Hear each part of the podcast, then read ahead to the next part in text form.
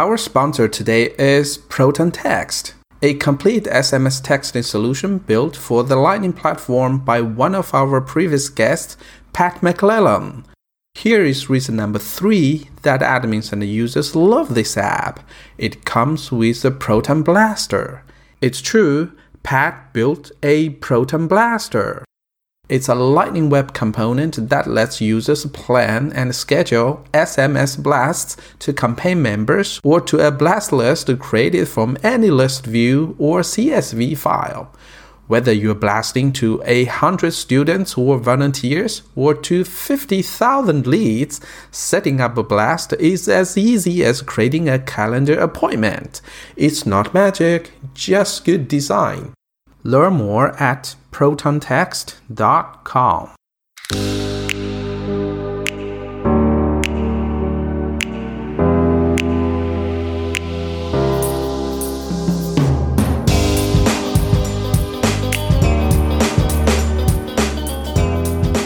Hey everybody, this is Xi Xiao. This is yet another episode of Salesforce Way podcast. Today I'm sitting with another super famous guy in our Salesforce ecosystem. His name is Paul Battisson. Hello, Paul. Hi, G. Thank you for having me here. Really pleased to be here. You're welcome. I'm really glad to talk to you. You know, today I think our interest is about performance. So we decided to go with performance because it's a topic that not all the developers has focused on. And especially Salesforce is majority of the time it's a B2B platform. So the performance people don't pay that much attention. If it's the B2C, like a Facebook app, definitely the performance is the most important key features over there. So I want to still then pull people back to say that, okay, what's the the things we need to pay attention to performance. So that's the main reason I want you to, to coach me on this little podcast. Yeah, and I think it's interesting when you say about the the B two B and B two C side of things because mm-hmm. The powerful things of Salesforce is that, uh, and I don't don't want to sound like a marketing person here, but is it it has really kind of consumerized the enterprise a little bit more. You know, it. I mean, when I so when I first started working with Salesforce, it was um, just as uh, what is now Classic was being rolled out. So there used to be a, a previous thing called Classic, mm. and it was called the uh, Aloha release. Um, and so you know what the Classic UI looks like? Well, that was brand new and very sexy and shiny to everyone, and it had skeuomorphic bends and all of this sort of stuff. Yeah. Um, and there was a time when that was like the most amazing thing, um, because it just didn't look, you know, didn't look very enterprise. I mean, the old the old old classic looked like um, you must have seen like a VBA form or you know like the really old Windows like you know 90x you know, yeah that's Java Java related or exactly right. yeah anything that's got a grey box somewhere and that's and I think that's the interesting thing is that when we talk about why why performance is interesting it's because because Salesforce has consumerized it a little bit. you know what? It's not going to be it's not the most sexy software. It's not going to be as good looking or as wonderful as you know, as you said, Facebook or Netflix or whatever. Mm-hmm. But at the same time, if you compare it to most other enterprise systems, actually, it's pretty good. You know, and so I think that there is a, there is a big thing around you know, if you, and especially as people are using it for more and more. Yeah. if it was just for sales, then yeah, mm. Joe, what? Mm you're logging an opportunity, you're making a call, it's pretty easy. But as you start to get into all these different things, performance can really have an impact. And especially as you now go out into communities and Heroku for mm. engagement mm. apps, you know, that's dealing with consumers. Very you know, there is point. a yeah, there's a really large even with your partners. Mm. You know, I mean, we've all used the partner community or um, the Trailblazer community or whatever version of that you you might be on. Mm. And you're a consumer on that. If you're a if you're a partner logging into a community to just log a lead for for Salesforce or work with marketing teams elsewhere, you're a consumer, and so hmm. you've got to be treated in that same way. And that's that's I think one of the things that is really different now is that people have had people have these expectations. They've changed. You know, mm. I want I want my apps to look like Netflix because Netflix is super easy for me to work with. Yeah. yeah. Those those are really good uh, arguments, and also I know Salesforce has this commerce cloud, which is really B2C focused. So, yeah, I mean, developers do need to learn that. Before we really dive into our meet today, I still want you to introduce yourself. Yeah, sure. Uh, so my name is Paul Battisson. So I am a, think five or six time MVP now. I kind of have lost out. Um, but I am the COO of Cloud Galacticos, who are a UK based consulting partner. Um, I've been working with Salesforce for about 10 years now, um, have done numerous different roles as product manager, TA, consultant, you know, developer. Um, and yeah, been um, probably best known for some of the weird and wonderful talks I've done at Dreamforce and London's Calling and, and running the North UK developer group as well. So Hmm. You, uh, I'm pretty easy to find with a with a distinctive surname like that. All right, let's start diving into our main topic. So performance again, it's a it's a big scope of uh, a lot of stuff. So how can we use our 30 minutes today just to talk about the performance? How do you want to scope it? Uh, yeah, I mean, so it was one of those things I started getting interested in um, a few years back and again, it actually started off because I was being uh, I was working with another language. I was doing some JavaScript work, and one of the things I think is interesting about Salesforce compared to almost any other development platform now is um, Salesforce has governor limits. So when I'm doing work on Heroku or you know even on iOS nowadays, I mean, 90% of iOS apps don't need to worry about performance. You've got a supercomputer in your pocket, and all you're doing is rendering a list of items. Yeah. I mean, like you know, the app I probably use most is you know Twitter or Reddit or something like that, and that's a really simple app where it says get a list of data and display it. Yeah. Like you know, that does not need a two gigahertz or four gigahertz or whatever it is now, like 64 bit supercomputer to do it. Mm-hmm. That's really simple.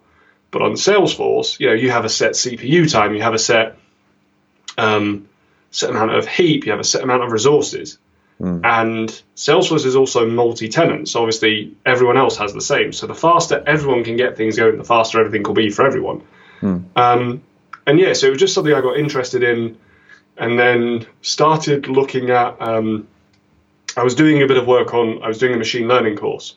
Um, and was getting into that, and I was like, I wonder if I could do this on Apex. And um, I had someone I was just chatting with a, a, good friend of mine tell me, no, you can't do that on Salesforce. And as soon as they said I couldn't do that on Salesforce, I was like, I'm going to do it at Dreamforce this year. And so we actually had like a, a bet that I wouldn't be able to get this thing done. Um, it was it was like a, a, just a pint of beer. It wasn't a big bet, mm. but yeah. So, but to do that though, like you're processing, you know, AI requires thousands upon thousands of rows of data to be to be worked on, and so mm. You've got to do a lot of work with that. So performance is a key thing because if it takes three weeks to do it, well, it's not useful. And mm. so yeah, I started diving into how can I make just this code more performant on Salesforce, and how can I do that? And then started to release a few. There's a couple of YouTube videos on my CloudBytes TV channel where I talk about like loop speed and things like that. And yeah, that was really how I got into it. Was me me looking at it from a really awkward angle, but I think it's a really important thing, yeah, as you say, as we discussed around the consumerization of things, but also just if you look at the transaction lifecycle of something you're doing with Salesforce, there are big areas you can make improvements in, and it's only going to benefit your user and only going to benefit you. You know, if you make it fast, you know, you don't want to prematurely optimize. Um, as Donald Knuth said, that's the root of all evil. So we don't want to do that on the same focus, like if we can if we can make this little thing as fast as possible, it means then when our customer then says, "Oh, and I also want this thing," well, we're not so worried about like you know the dreaded 101 SOQL limit or CPU timeouts or heap size or all of these other things or view state. You know, less of a mm. problem now if people are using Lightning, but view state, God, they, everyone used to hit that all the time. so, so yeah, that was that was kind of where I came from. It was just thinking about how can I make things more performant. And then it got me looking at, at really the, the life cycle of an Apex transaction and why it's so important to, to kind of nail that down for, you, for your end mm. users. Mm. So, yeah, I understand for the machine learning, you need to load a, um, a large volume of data to train the model, right? You have to yes. do that. So, you try to put that, uh, loads the data, and then uh, process the data and do it in the Salesforce Apex, the Lightning yes. platform. Okay. Yeah. yeah, that sounds really interesting. But uh, yeah, I had the same puzzle. You know, I had the same question. Are you really able to do that? So that's where you start with your performance journey, right, in the Salesforce. Yeah, exactly. Yeah. So me and uh, there was a, a, colleague of mine, Jen Wire, who mm. she did the talk with me. So the pair of us did that, did the work on that. Um, and yeah, it was just us trying to bash our heads against how do we make this thing faster. And then from there, yeah, it was kind of like, okay, well, how do we make everything faster? Mm. How do we get better as a as an overall team? Because I think that's um, again, it's an area of Salesforce that I don't think a lot of people are looking at. It's a very important area of Salesforce. Um, yeah and it's also more of an art than a science. So yeah. In the past, I had Dan Appleman come into the podcast. I think he shares the same feature that you have. Is that uh, the governor limit is something he's really fascinated about. He loves to do things within the governor limit. He loves to improve and optimize his code and to meet the governor limit. So I think yeah. uh, that's like a one feature for good developers. I think there's a there's a really interesting thing where you talk to different uh, different developers, and so um, mm. uh, you know Simon Goodyear. Yes. Um, yes. Uh, I've had I've seen more than one talk by Simon over the years. Uh, he's always a really good speaker, really engaging, um, but he does one talk about um, about the governor limits, and he just says they're the best thing ever. And you know I think there's a number of like senior developers on the platform who've been working with it for a while. So Dan, Simon, um, I think if you talk to people like you know Wes Nolte, Keir Bowden, you know, you know Kevin Poorman, all of these people, you talk to them, Andy Fawcett, they'll all say like, oh yeah, the governor limits are fantastic because they force you to think about it. Mm-hmm. I only think it's I think it's when you're coming in clean and you're like looking at it brand new that you're like, oh, yeah. why why why is this happening? Why am I doing this? Isn't this on the cloud? And I think it's that's the difference is that kind of perception yeah. as to why it's there. Yeah, I think it feels like uh, you go back to the good old days when you uh, play with the embedded systems that has really limited memories and the CPU, right? Yeah, I think that's probably it as well. I mean, most of those people, and apologies to everyone I've just listed out there with the next phase, but most of those people are also old enough to have done programming before Salesforce. That's probably the bigger thing as well. Like if, if you've done anything on other systems, especially like back in the 90s, yeah. Um, then yeah, then you're really more aware of it. Whereas if you're, you know, if your first experience is for a lot of, especially for a lot of, you know, computer science graduates now, their first experience is, oh, I've got, you know, a four core laptop and then I'm going to run it on AWS where, you know, processing is cheap as can be. Yeah. Um, you know, you're less worried about it, shall we say, than if your if your first thing was deploying something to a client's app. Uh, you know. Yeah, indeed. So about performance, as I like naively I can put them into like two categories. We can say the front end has the performance, right? That's like the rendering on the client side, either mm-hmm. on the laptop browser or in the mobile app. And also on the back end, we have Apex um, and tr- like Trigger and those uh, contexts. So can we talk about these two different uh, um, areas? Is that something you want to uh, share yeah. with us? So I think um, so. I think it's really important to see the the two. I like the way you separated the areas because I think the the two areas are dealt with separately mm-hmm. um, in the way you in the way you analyze and what you can do on them. But I think it's also important to realize that the two are very interdependent. So if you think about how your um, how your application runs, so say say we're talking about a, a Visualforce page for an example at the moment. Yeah there's a series of steps that happen. So obviously it makes the request to the server, and there's a bunch of things that go on. It loads up the data, runs the controllers, blah blah blah blah blah. If you're saving a record, it will do triggers and also then do workflow rules, processes, assignment rules, flows, blah blah blah, all of that stuff. Mm-hmm. But there's one part of this entire thing you can't control, which is where you need to pay attention to what you're doing as well. And it's really interesting because it's the it's that the connection between the two.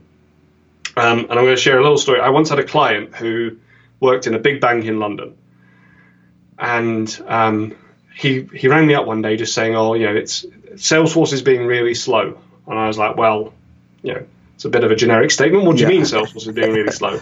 He was like, "Well, I'm trying to load this page, and it's taking X number of seconds to do so, um, and it's slowed down, and I'm not happy with it." Mm. And he was genuinely sat there with a stopwatch clicking the button, starting the stopwatch, clicking the button, uh, and then stopping the stopwatch when the page loaded. Yeah. And I sat there and you know I had to I genuinely had to record a video from my laptop doing the same thing to show him that it was his internet connection. And wow. that's the thing, like, yeah, there's a lot of you know, you, you can't control the speed of that connection. So you know, people are on 3G. You know, if they're lucky, people you know might be on mobile devices. People might be just in a bad area. Mm. You know, all of these different things. People might be in an office where someone's you know streaming Netflix at the same time. Yeah. So you've got to be aware of those things. There's that you can't control, which is fine. You know, you kind mm. of hmm. have to almost forget that. What you can control on that is the amount of data going between the two, and it's then thinking about the impacts that has. So let's just take the front end for performance as an example. Well, um, first of all, the there's the rendering. Okay, so there's there's all the Chrome developer tools that you can go through and think about how quickly things paint and when they hmm. up and the first item to render and things like that. But when we're talking more about Lightning, for example, it's getting the data. So how is that data retrieved? How much of that data is retrieved? How many requests are you making? You know, we're not living in a world yet where we're all on HTTP2 and we've got this kind of long-term connection where we can make multiple requests. Most people are still on HTTP1 or 1.2, I think it is, hmm. making requests backwards and forwards. And so every time a Lightning component goes and retrieves data, well, it has to go up to the server and then back down to the server. And although you can control the speed of the other things, that network connection you can't control. So, how much data should you bring down at once? Should you bring down a lot to try and load it all up? Or should you bring down part of it and then lazy load the rest as you go? Mm-hmm. And that's a really interesting thing to think about because of the fact there's no right answer to it.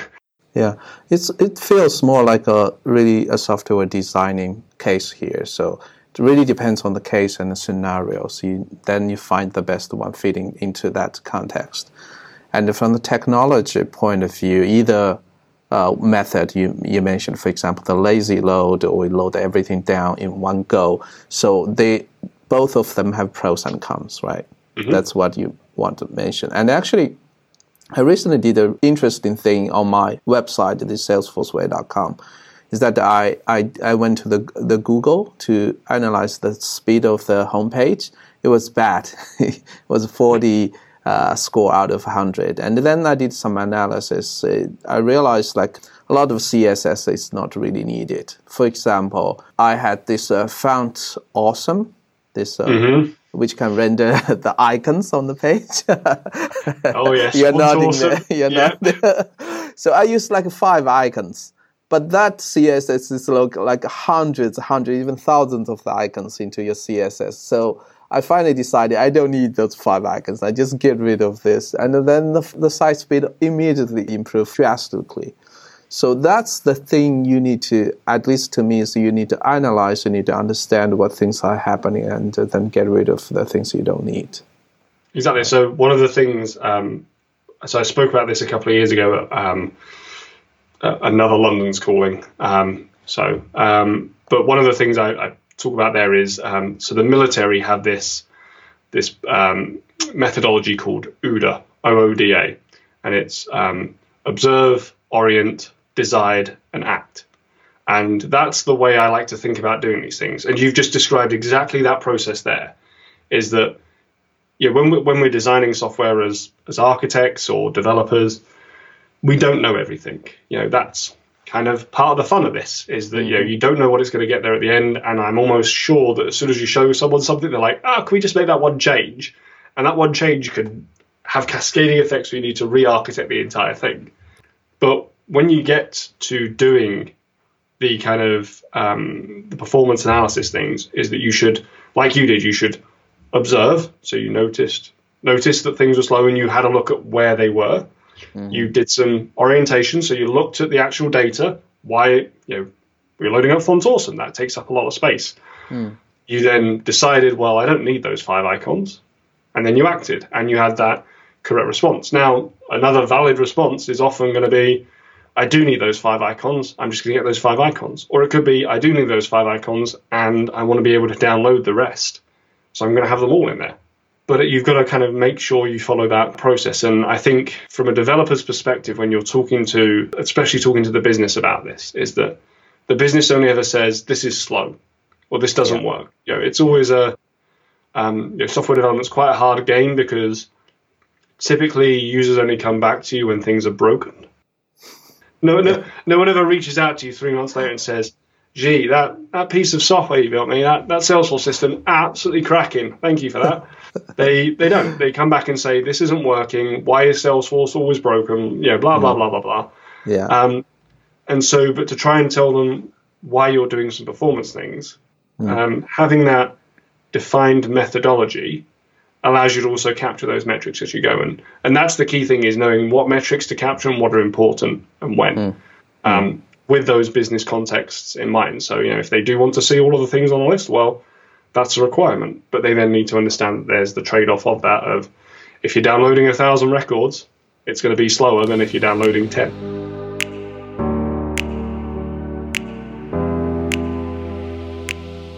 Hey, thanks for listening to the show. Salesforce Way Podcast is all the time looking for both guests and topics. If you have guest recommendation or any topics you'd like to listen to, don't hesitate to let me know. My Twitter, LinkedIn, and email information is at the end of the show notes of each episode. You can also find it on the salesforceway.com website. I really, really, really need help from you on this matter because only you, my lovely listeners, know what yourself want. So, please help me invite great guests to talk on great topics so that we spread great knowledge. Now, let's get back to the show. Mm, indeed. So uh, nowadays, since um, we're talking about uh, Lightning Web component in Salesforce, that's the future. And that's really close to the cutting edge JavaScript things. Mm-hmm. So tons of information and books, whatever you can learn JavaScript uh, performance, right? Yeah. Yeah. So everything's there out there in the internet. So for Salesforce developer to learn. Yeah, and there's also, I mean, um, everyone should just get extremely familiar with the Chrome developer tools. Um, there's a, there's even a feature now that I learned the other day where um, if you are running, so top tip for people, if you're running a Lightning Web component and you have all the debug turned on correctly, if you then press record and reload the page, so you know you can record a, a page load on in the developer tools. Um, if you then go and view the source code, the JavaScript, it'll tell you how long certain functions are running for. Really? So you can then I see. Did, I didn't know this. I didn't know this it was a new feature. I, I think I stumbled across it on like one of the Chrome DevTool team's blogs. But yeah, it's really, really quite useful because you can then go, ah, like, and obviously there's certain things in Lightning you can't change and control. Yeah, there's a bunch mm. of boilerplate code from Salesforce, but within your code, at least you go, okay, I'm looping through these records and I'm doing two loops and I can do this in one if I use a, a map or something. That's going to save you a bunch of time. Yeah, I had a, an instance uh, the other day in Apex, not in JavaScript, where someone was doing two loops and they were doing a loop within a loop. And it was one of those things, it was in a trigger. Um, and yeah, just if it scaled, you know, talking about that kind of order of magnitude thing, yeah, it scaled, but it scaled in the wrong way. So if they would have had 200 records, there was an edge case where they could have been running this thing like 20,000 times. Whereas if they if they used a map, they were only ever going to run it 400, and that's a massive. You know, even if it's only nanoseconds or milliseconds running through it each time, do you know what? Twenty thousand milliseconds is too, you know, is you know a lot of time that we can save back for the user in the background. And yeah, I don't know if um, uh, Christian Szandor Knapp, uh, another MVP, did a yeah. uh, session at um, it was YeurDreamin' or or Czech Dreamin', I think it was called. He this year, one of yeah, this year it was really recent, but it was um, comparing flow, process builder, triggers, and I think that was it to doing some processing and it's really interesting to see how that scales because you know again um, know, a lot of people are now using flows to do simple tasks. Yeah.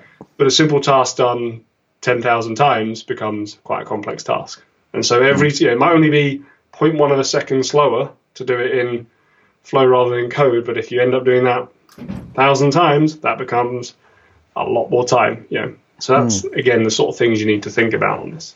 Yeah that's a good topic. Um, we know that the flow process builder is slower than code, the Apex mm-hmm. code in most of the scenarios, but we don't know how much slower and in what scenario. Is it like a large volume of data or medium or small, and what's the the, the differences. So I think that's a really good topic. I don't because uh, Szandor was in my podcast, so yeah. but I did I didn't know he made this this talk. But I mean, the data of that topic, if he can, you know, publish it out, the slides, it would be really interesting for people. It's all it's all published somewhere. So I think if you go onto his Twitter, okay. um, you can find it there.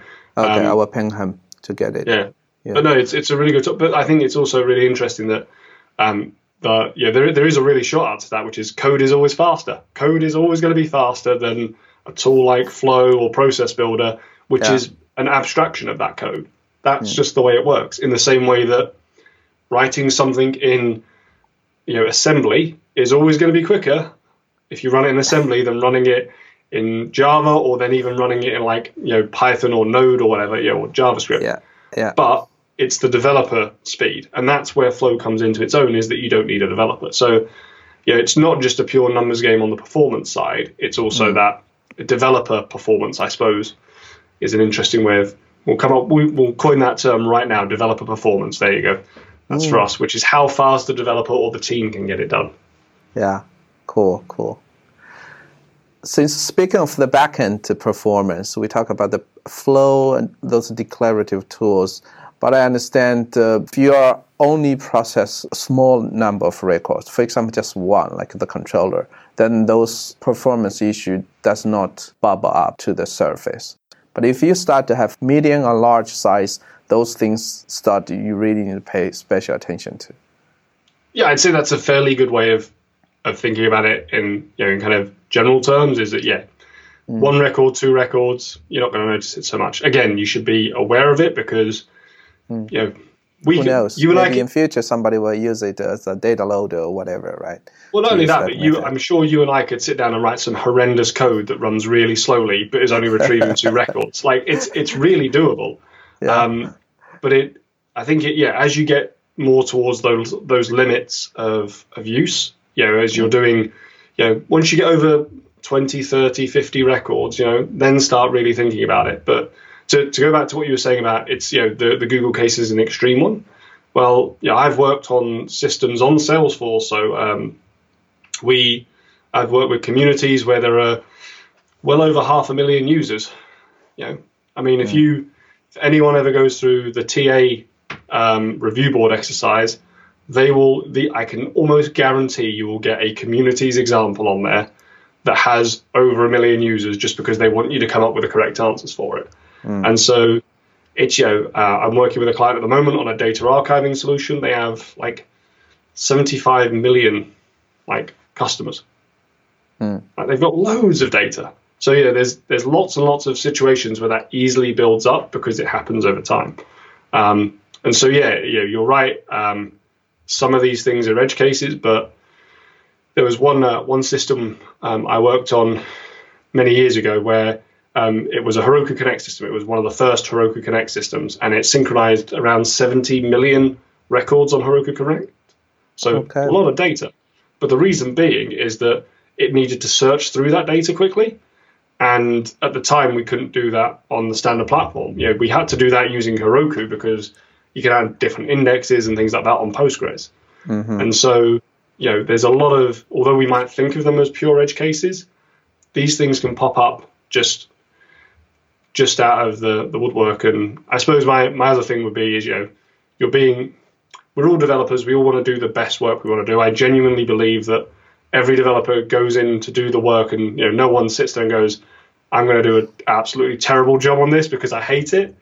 you know, you want to go in and do the good work. So if you're going to, if you want to do good work, try and make it as good as possible. And part of that being good is performance. Make it as performant as possible and just you don't have to spend hours on it. You just have to sit down as you're doing it and think, could I make this better step by step? And if you do it there, you'll mm-hmm. find it much easier than than if you come back to it when there's a problem. Um, because again, you know, a, a a limit that says you busted a governor limit that never happens at a good time.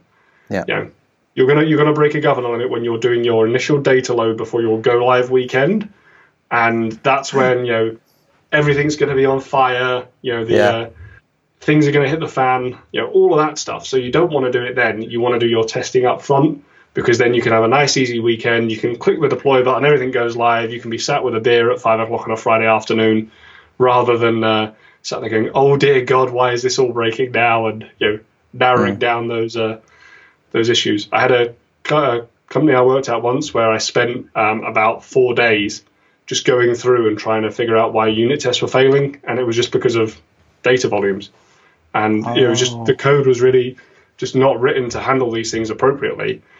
Mm. And so we, uh, me and another colleague, ended up spending time just like moving around the test.start test, just to try and figure out where we could move the context to try and get the test to pass, because there, we couldn't.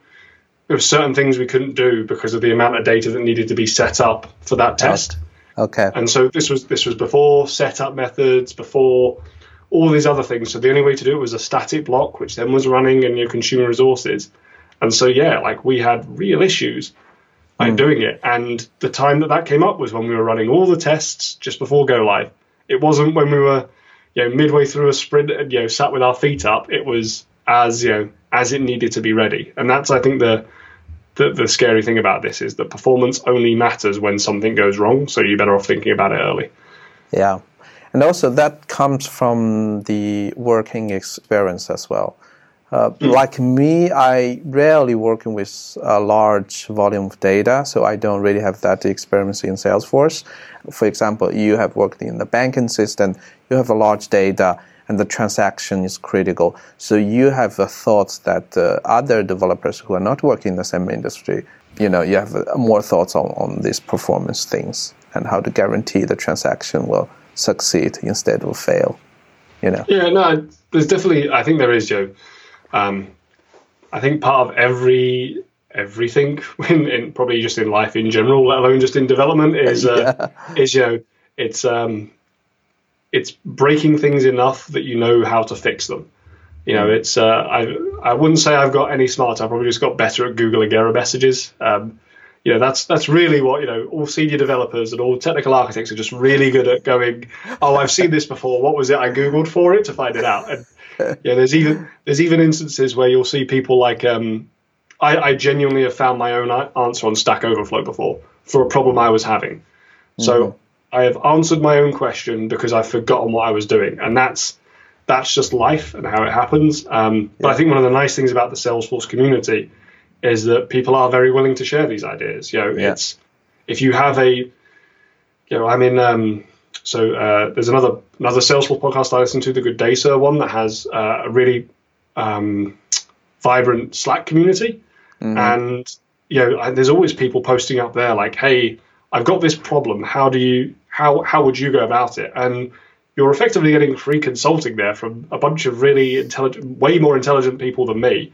You know, there's people like uh, Chuck Liddell on there and Jeremy Ross and John DeSantiago and uh, John Daniels and you know loads of really smart people. Robert Sösemann's on there, loads of super clever guys um, that are going to give you that for free. And just because they want to help out and just because they've got that experience, they're not going to sit there and go, "Oh, by the way, there's your, there's your invoice for like two hundred dollars, you know, for an hour's consulting." It's yeah, and that's. But I think that's one of the real nice things about Salesforce is that you can go on Twitter, you can go on some of the Slack channels, go on the communities, on the developer forums, on Stack Exchange, or at different community events, and people will help out. People mm. people like to help and share their ideas. Cool. So Paul, we started with performance. We talked a lot. We talked the front end. We talked the JS, how to render the CSS, and the things we cannot control. And then we continue to talk about the backend, right? The Apex, or those batch different context and we end up in Salesforce community. How wonderful it is! yep. Nice, nice little virtuous. Circle. Yeah, yeah, virtual circle. I know. I think it's a good moment for for us to round up. I don't know. Do you still have something else you still want to add? Uh, no, I think that's good. I mean, I can I can talk about this and many other things for hours on end. So uh, I think yeah. we'll, we'll, I think it's right to put a pin in it here, and uh, you know we can always go into de- more detail another time yeah. if you want to. Really love to have the conversation with you, Paul. Thanks yeah, it's been great speaking to, to you. Yeah. No, thank you for having me. It's been fantastic, Thanks. and it's a great show. Thanks, Paul.